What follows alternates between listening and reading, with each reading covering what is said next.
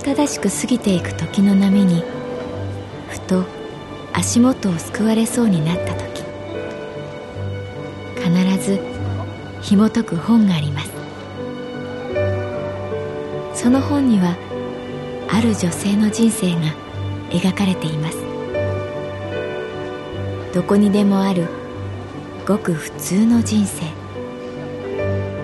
でも本の中の彼女に出会うと心の湖に波紋が幾重にも広がるようにゆっくりと優しい言葉が満ちていきます。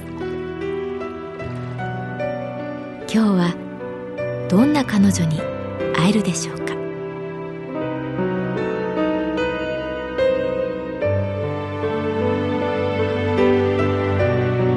サウンドライブラリー。世界に一つだけの本。朗読は私木村多江がお送りいたします。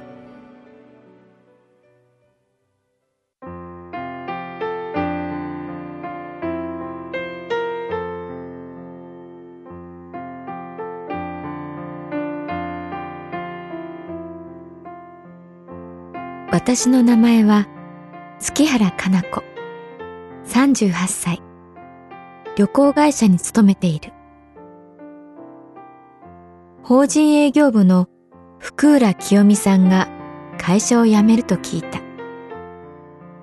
彼女はその辣腕ぶりとともに様々な噂が絶えないことで有名だった年齢も不詳シングルマザーらしい。かつて会長と付き合っていた。外国人の彼氏がいる。昔は相当な悪で、地元に帰ると今でも誰もが道を避ける。などなど。確かに福浦さんの雰囲気は伝説を生むような独特のオーラに包まれていた。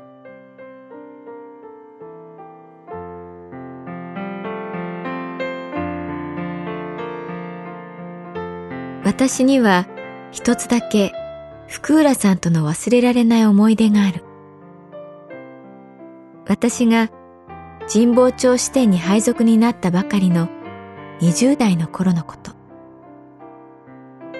ある会社のゴルフ懇親会の手配にトラブルが発生した。担当は私。ミスの原因は度重なる変更と先方の担当者の思い間違いだったけれど、事情報告という名の謝罪に行くことになった。私に同行してくれることになったのが福浦さん。同じカウンター仲間から、月原さん、気をつけてください。謝罪の帰りに飲みに誘われるかもしれませんが、絶対一緒に行っちゃダメですよ。とんでもなく説教されるらしいですから。と、アドバイスされた。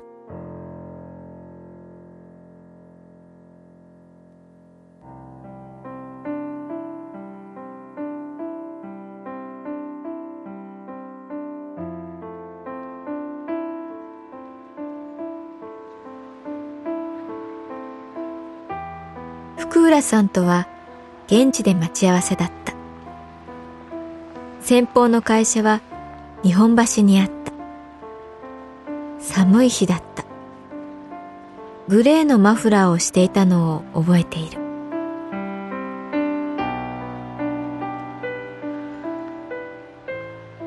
午後6時前。あたりはすっかり暗くなっていて、車のヘッドランプの黄色とテールランプの赤が道路を行き過ぎる。月原さん、全然悪くないのにかわいそう。とみんなは言ってくれた。確かに手順を思えば私のせいではない。ただ、一度だけこのトラブルを回避する機会があった。少し変だなと心がざわっとしたのだ。その時一本電話をしておけば。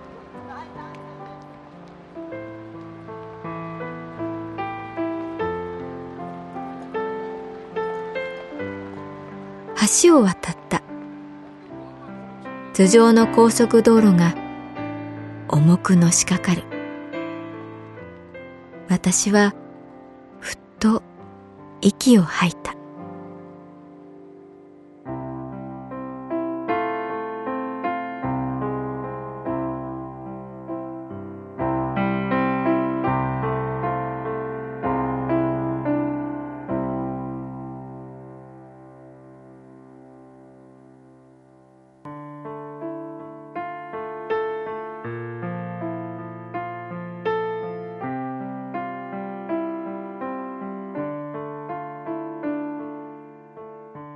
日本橋の雑居ビルの1階に福浦さんが現れた。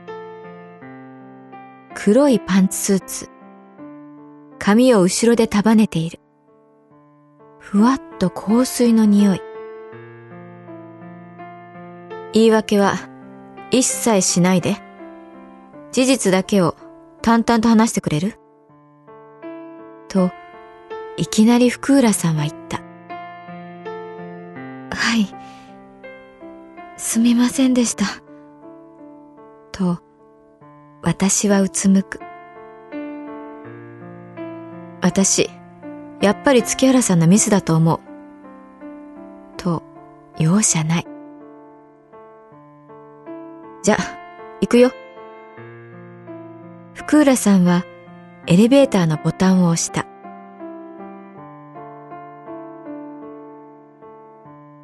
担当者は30代前半の痩せてメガネをかけたおとなしそうな男性だった。カウンターに二度ほど来てくれた。彼の横には髪をオールバックにした滑腹のいい上司が座っていた。この度は申し訳ありませんでした。と福浦さんが言い頭を下げる。私も頭を下げる。こうして悲惨で悲しい時間が始まった。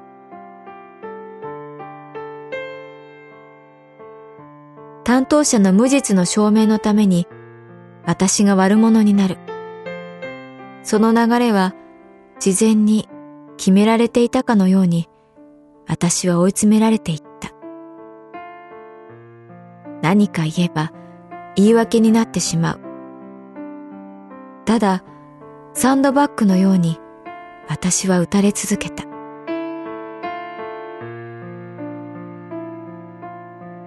最初から頼りないと思ってたんですよね。と、担当者が言った時だった。福浦さんは担当者の目をきっと見た。お言葉ですが、うちの会社に頼りない人間などいません。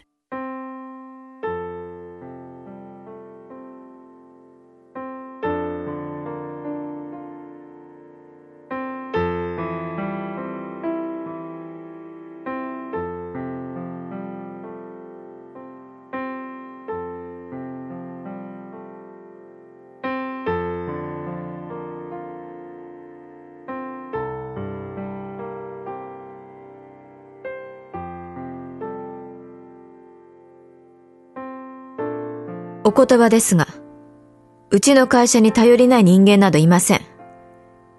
特に月原は、しっかりした仕事をします。私は彼女を信頼しています。私は、そんな福浦さんの言葉に、泣きそうになった。でも、その言葉がいけなかった。上司が待っていましたと口を開いた。謝りに来て、短歌を切っちゃいけないな。今度は、福浦さんがサンドバッグになった。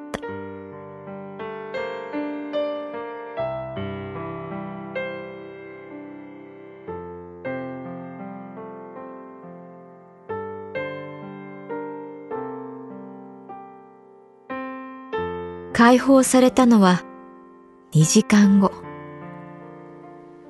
ビルを出ると冷たい雨が降っていた。すみませんでした。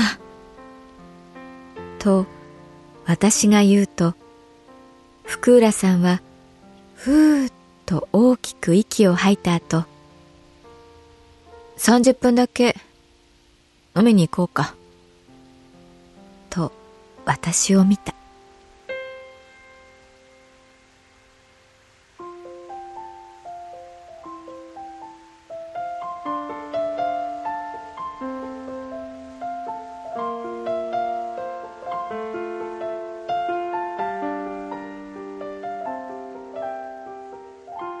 中央通りを一本外れると赤ちょうちんのお店があった。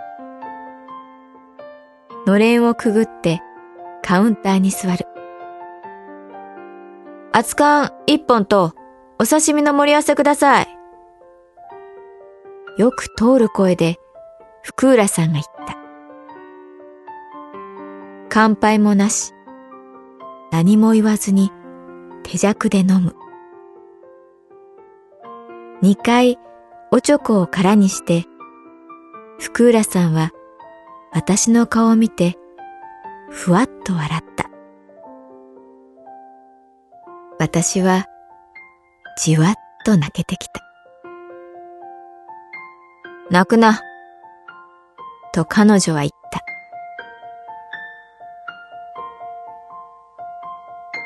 福浦さんは説教をするどころかほとんど喋らなかった。突然、あ、やっちゃった。と彼女が言った。いけないとわかってるのに、やっちゃうんだよね。小さな醤油皿を指さす。皿の中の醤油には、わさびがたっぷり溶かれていた。前に高そうな懐石料理屋さんで部長にわさびを醤油に溶いちゃいけない。わさびはお刺身の上にちょこっと乗っけてそれを醤油につけるんだって注意されたんだけどやっちゃうんだよね。ほら、月原さんはちゃんとお刺身に乗せて食べてるのに。ドロドロに溶けたわさびを恥ずかしそうに見せる福浦さん。ま、いっか。と、それにハマチの刺身をたっぷり浸して食べる福浦さん。ふぅ、と鼻をつまむ。やばい。入れすぎた。彼女の瞳に涙がにじむ。なんだか笑みがこぼれた。私もちょっといいですか？と言ってみる。いいよ、無理しなくて。と言いつつ、福浦さんは皿を私の方に寄せた。くーと、私も鼻をつまむ。二人で泣いた。わさびで泣いた。